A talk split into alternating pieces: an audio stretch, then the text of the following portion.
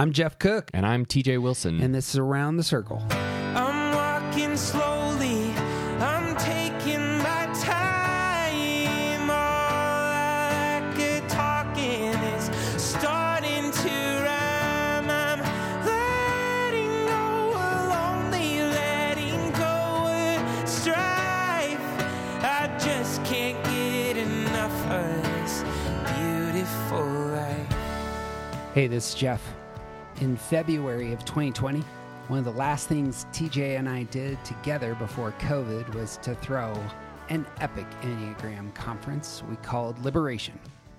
In it, we elevated the Enneagram as a tool not only to see ourselves and our motives, but to see our obstacles and how to overcome them.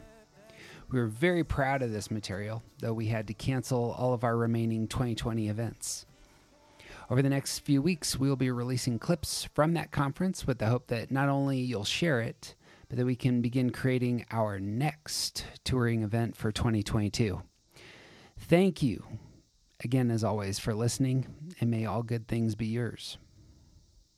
All right, so there is a fantastic book by C.S. Lewis, which you should all read, and it's called The Great Divorce. I'm going to uh, read just a small passage from it about dragons there is a scene, and this is a heavenly scene. It's like these folks who are on the outside, the, the, edges of heaven, and one of them says, I saw coming toward us a ghost.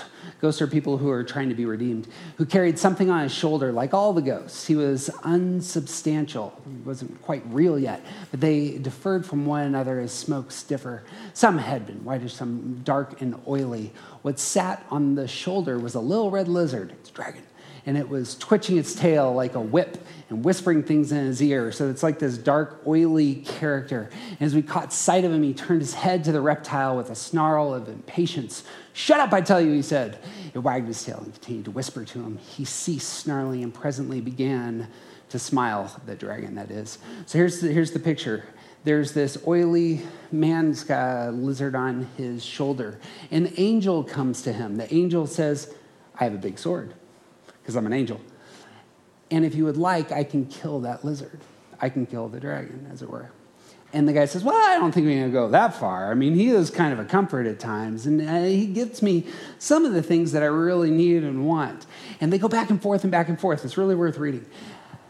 This culminates in a moment where finally the man, the, the oily spirit, uh, submits and says, I will allow you um, to kill it. For a moment, I could make out nothing distinctly. Then I saw between me and the nearest bush, unmistakably solid, but growing every moment, solider, the upper arm and the shoulder of a man. Then brighter still, he's not a ghost, and stronger, the legs and hands, the neck, and golden head materialized while I watched. And if my tension had not wavered, I should have seen the actual completing of a man, an immense man, naked, not much smaller than an angel. It continues. What distracted me was the fact that at the same moment, something seemed to be happening to the lizard. At first, I thought the operation had failed. So far from dying, the creature was still struggling, even growing bigger as it struggled. And as it grew, it changed. Its hinder parts grew rounder. The tail, still flickering, became a tail of hair that flickered. Suddenly, what stood before me was the greatest stallion I had ever seen. Silvery white with mane and tail of gold. It was smooth and shining, rippling with swells of flesh and muscle, whining and stamping with its hooves. At each stamp, the land shook and the trees dindled. I've never said the word dindled out loud. The new man, man the new man made man, no, the new made man, turned and clapped the new horse's neck. It's knows his bright body. Horse and master breathed each into each other's nostrils. Man turned from it, flung himself at the feet of the burning one, that's the angel, and embraced them. When he rose, I thought his face shone with tears, but it may have been only the liquid love and brightness. One cannot distinguish them in that country, which flowed from him.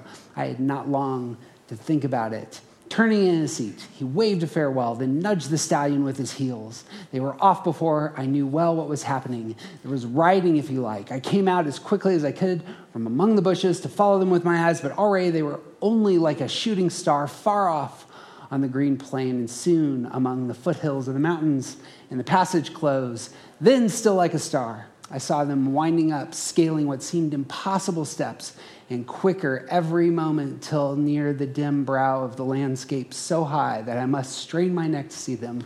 They vanished, bright themselves, into the rose brightness of the everlasting morning. It's a great image of this. Your primary desire is not meant to control you, it is meant to serve you. Our primary addiction are terrible masters, yet they are wonderful servants if we direct them in the appropriate, best possible ways. Our types are how we are fashioned. Our types, um, says Luther, we reflect the living God like the moon refracts the sun. It's all reactive, as it were. The light pours forth from us and refracts into the world. There is something about our types that has that quality to it because there are great goods about being a protective challenger, about being a peacemaker, about being a uh, improver, one who is a helper, one who is a motivating presence, one who is a romantic and artist, one who's, who is an investigator and thinks hard thoughts, one who is loyal and the adventurer. All of these are good in and of themselves. You have something to offer everyone else.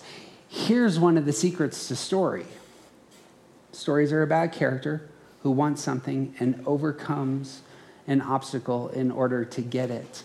When we overcome the obstacle, one of the things that begins to emerge is we realize the story was never about us. We thought it was about Luke Skywalker. It wasn't. He blows up the Death Star and frees everybody. Hiccup trains the dragon and it frees his entire city. Bilbo overcomes his greed, defeats his dragon, and it frees the people of Lake Town and provides a home for the dwarves. Clarice overcomes her dragon, saving the princess, and yet saves the entire region, and the country from fear. Although she does let Hannibal out, and so then more fear. But you need a sequel. That's how it goes. There is something about you. You have a superpower and we say it all the time, but who you are not isn't interesting. And that is a mantra to internalize deeply. Who you're not isn't interesting, but who you are and what you want reflect how God has made you and how you reflect the living God. And so, just to wrap up, um, we're going to quickly go through. This is what you bring to others, you bring to the world. When you get past your fear, it unleashes healthy people. And so, eights, what do eights bring to the world? Eights bring the voice for justice and stability of God. There is something about the eight that ends up being that provider, defender, protector. Um, if you look at the bottom of the Enneagram types sheet, you'll see us saying that this personality is made to be heroic and magnanimous, to overflow in forgiveness and courage, to in fact be that magnanimous hero that all of us need in our lives. So, eights, those are your marching orders that you target, get past fear, and that is the promised land. Uh, nines, what do nines bring? Nines bring the peacemaking, reconciling passion of God. There is that self possessed, present, dynamic, goal oriented side that nines can embrace when they get past the fear of losing connection, because now they are going to exert themselves into the world and bring that. Um, I see all the angles, and I am stout hearted, and I am serving out of that posture. What do ones bring? Ones bring the perfecting zeal of God. There's something about ones, it strikes me that when they are healthy and get past their fear of being corrupted, where they become warm and they become wise and they become noble and they become composed and they actually become hope overflowing and quite sagacious. They become wise. Um, they become reservoirs of wisdom for the rest of us, and we need ones who embrace that world. Uh, twos. Twos show us the pursuing love of God Twos at their healthiest are thoughtful and joyous and gracious and humble. And because they aren't interested anymore in earning your affection, they are simply a reservoir of care to those around them. How about threes? Threes have the motivating glory of God. There is a authenticity, there is a benevolence, there is a self-accepting quality and it is displayed in truth. And because they know who they are, and it's not about the gold stars anymore, they actually become that deeply motivating, you can do it kind of person in our lives that we all need. Uh, fours. Fours show us the pathos and appreciation of beauty in God. Creative, redemptive. They can see pain moving. Um, they are a self renewing sort, and they can reveal the kaleidoscopic spectrum of beauties all around us. Um, and as such, bring great value to those of us who are privileged enough to be around healthy fours. Fives. Fives, the innovative wisdom and insight of God. There is the clear mindedness. Here is how this works the data driven, energetic, engaged personality. Un, uh, healthy fives are a delight to be around because of their ability to see all the things, communicate them in healthy ways, and actually lead the rest of us as they engage their bodies. Sixes. The unfailing loyalty of God. There is a self reliant, grounded, I've gotten past all my fears, and now I have stability, and that comes with valiance that overflows.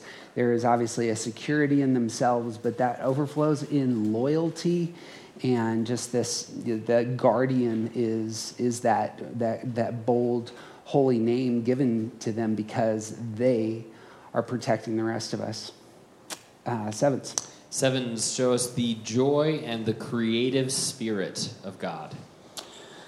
sober and yet joyful, grateful. Gratitude that comes forth in the heart of sevens is a joy to watch. We call this sevens at their best priests because what they do is they rip back the veil and they allow the light of heaven to shine into the rest of our lives. And healthy sevens lead and inspire and take us all on adventures that we all long to be on. Friends, you're the hero. You're the hero of the story. And what you want matters because what you want actually displays how you reflect the living God. And when you see it in your type, and your type is elevated, it's not about you. It's about what you bring to all the rest of us. And everyone else in this room and in this city are counting on you to be your healthiest self because that's actually what the story is about. It's about us together refracting beauty and life and glory into the world for the sake of one another. And you have a dragon, and that dragon is to be tamed. It's your primary motive. And that's both the obstacle, but that is also the ally. And when you have an ally at your hand, man, you are beautiful and you have been rescued. Dare we say, you've been liberated. Uh, grace and peace be with you.